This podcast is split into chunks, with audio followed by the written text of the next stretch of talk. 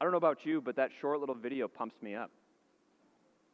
Gets the heart pumping, the adrenaline pumping, ready to run into battle, which is good because a battle's happening right now.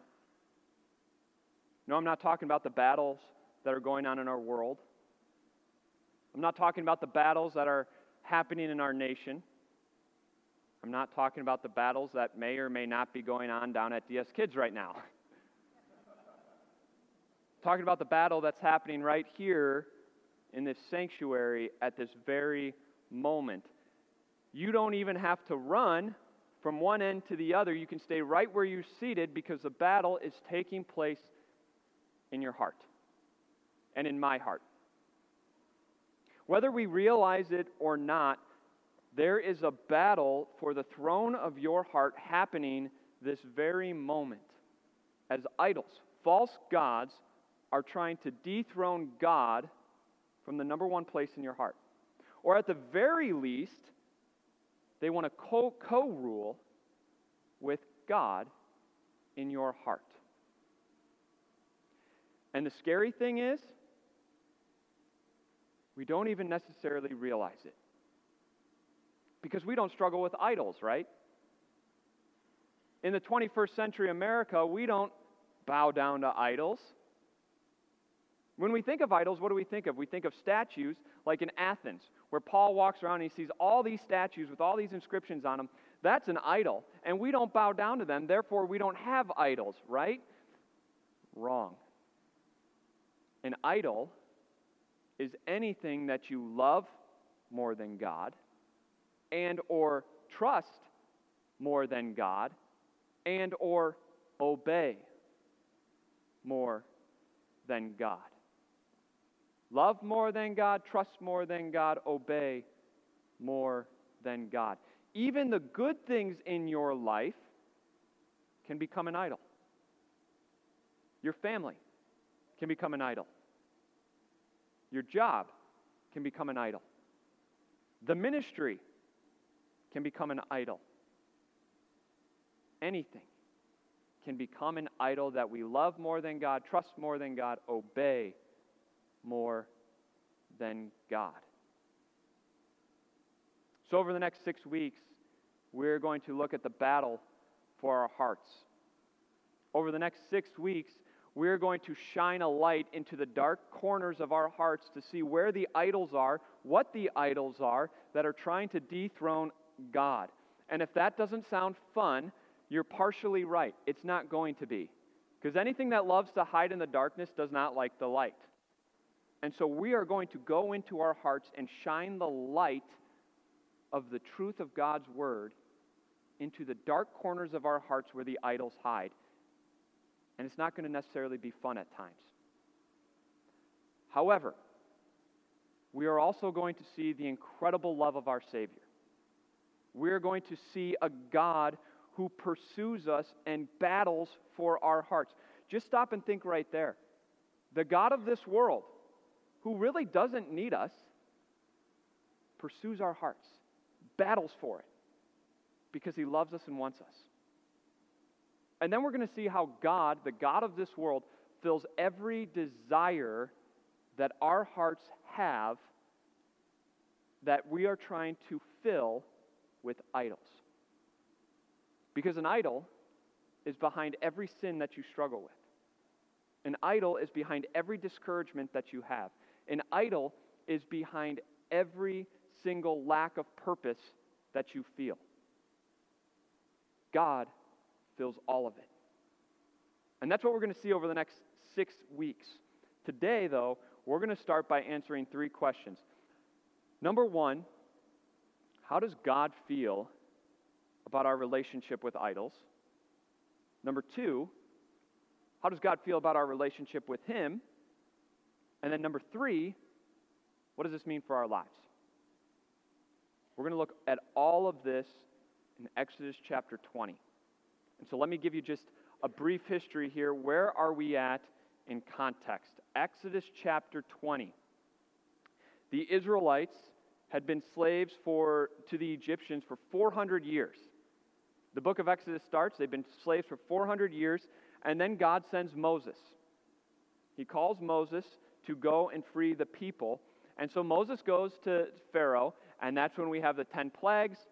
Pharaoh releases them after the 10 plagues, and they're on their way out. They get stopped by the Red Sea. God parts the Red Sea. The Israelites walk across on dry ground, and they're free. They're free from their slavery to the Egyptians. And then they go from up north and they travel way south to Mount Sinai. And it's on Mount Sinai that God calls Moses up onto the mountain to give him the commandments and to give him his word, to write down on stone. That's where we pick up. Moses is on the mountain, the Israelites are on the base of the mountain.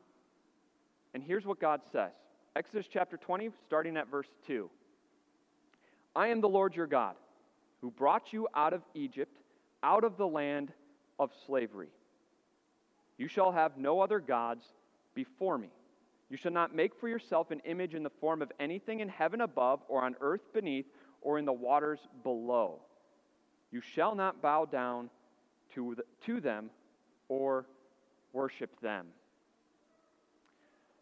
Let's stop right there. Normally, I, I, I think when we think of the commandments, the Ten Commandments, we think of laws, right? Which makes sense. God literally said, You shall have no other gods. That's a law.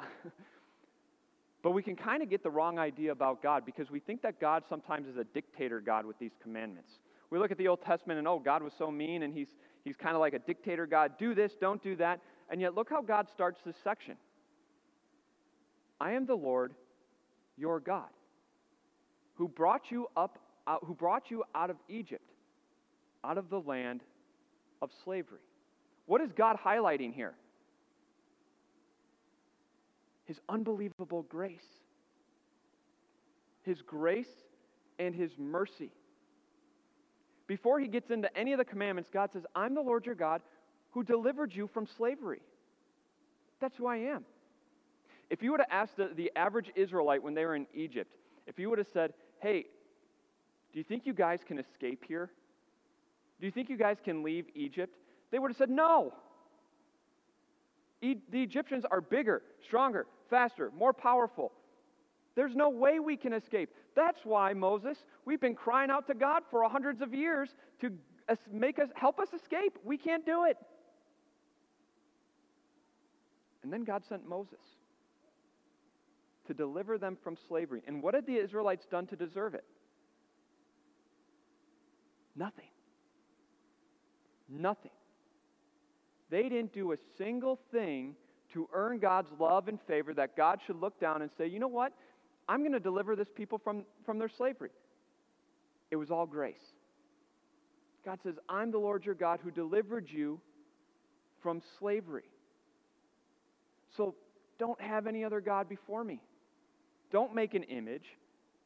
Don't bow down to an image. I am your one and only. And that's your first point today. God wants to be your one and only. You and I have a, a big advantage over the Israelites, don't we? We have the com- completed book of salvation. We know God's salvation plan his deliverance plan. We know Jesus, how God led all of human history to send Jesus into the world, his one and only Son, who took on flesh to live for us, to die on the cross, rise again, and in doing so, he delivered us from our slavery to sin.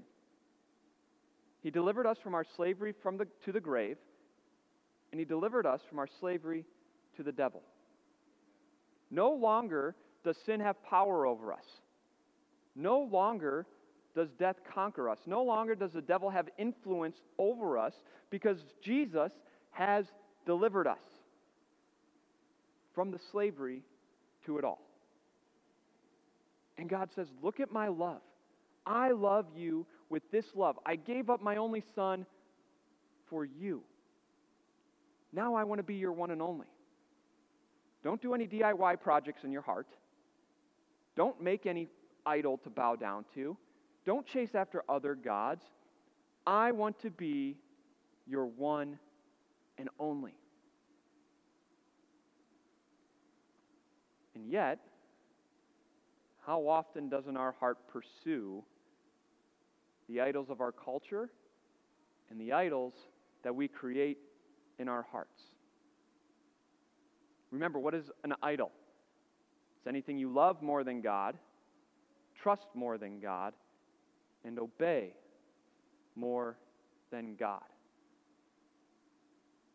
And so, over the next couple weeks, we're going to look at specific idols that we struggle with in our culture and in our lives. But today, let's just ask ourselves some practical questions because we can name all the idols, but really our actions and what we are pursuing shows what idol we are struggling with. So let's ask some questions. What do you daydream about the most? What are you thinking about the most? Because whatever you're thinking about the most is what your heart loves and is going after. Is it God? A hobby?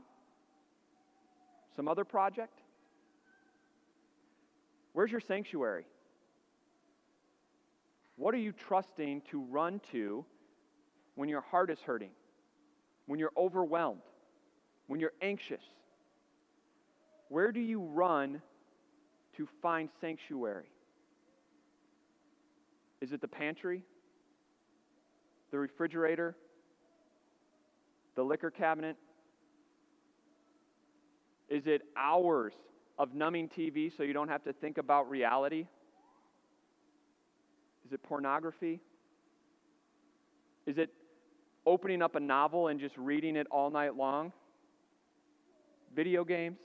Where is your sanctuary that you are trusting to make you feel better when everything seems to be crashing down? What are you trusting to give you purpose in life? What are you trusting to give you identity in this life? Do you have an identity crisis as a, new season in life changes? If so, it's because your identity is being found in a false God.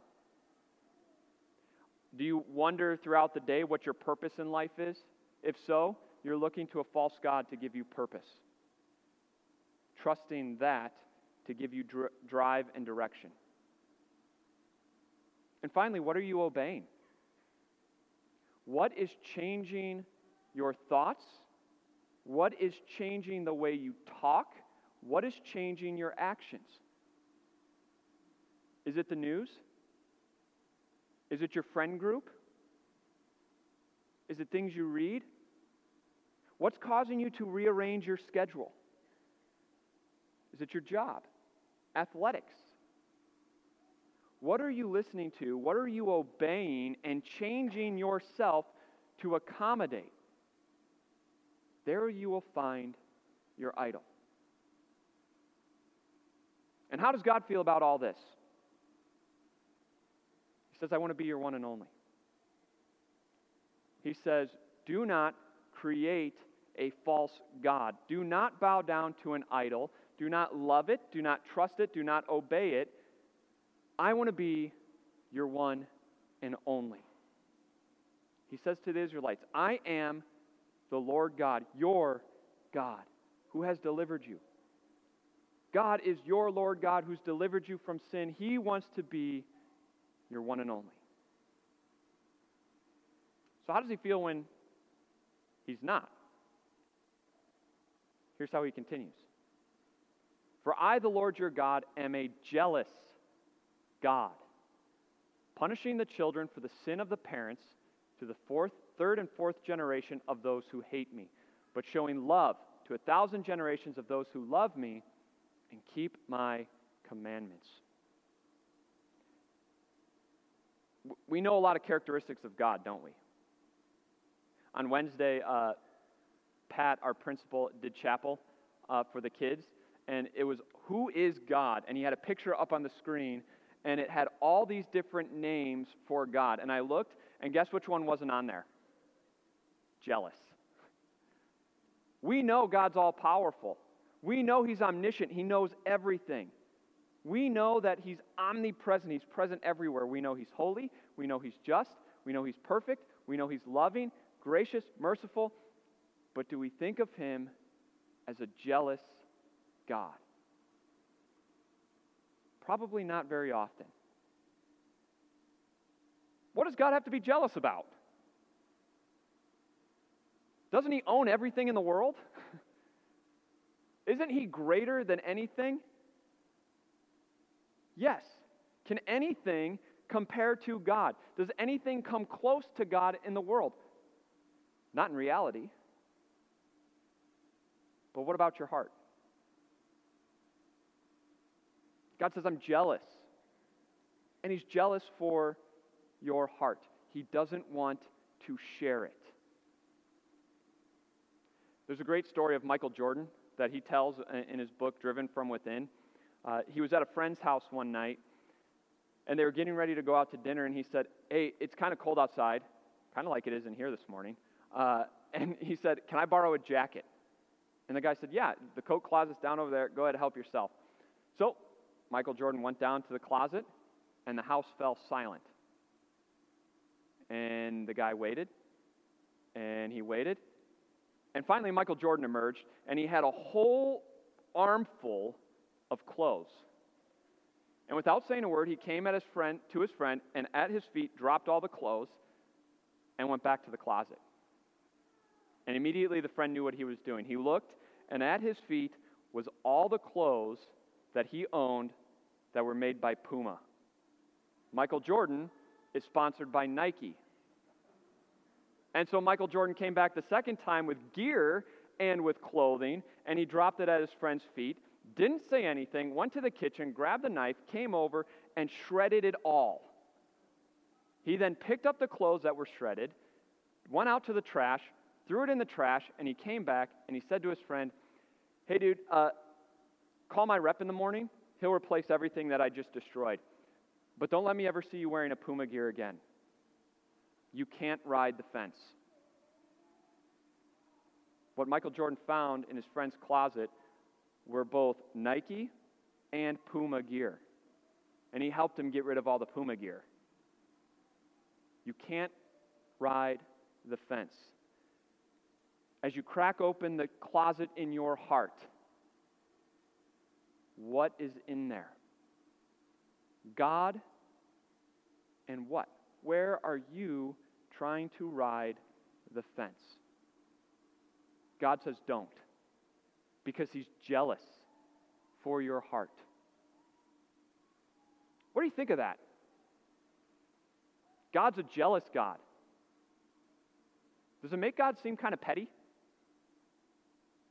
Like if it's a teenage relationship here? The difference between God's jealousy and human jealousy is human jealousy is all about who? Me. Me. It's selfish jealousy. But God's jealousy is all about love. Love for you. Because He loves your heart so much, He wants it guarded, He wants it protected, He wants it delivered from the slavery to sin, death, and the devil.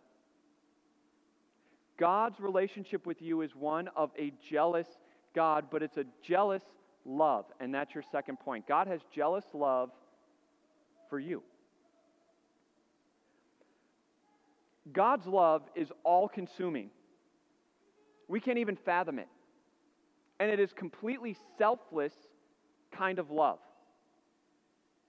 God's love does not benefit him whatsoever. God's love is all about you, protecting you, guarding you, wanting the best for you and for me.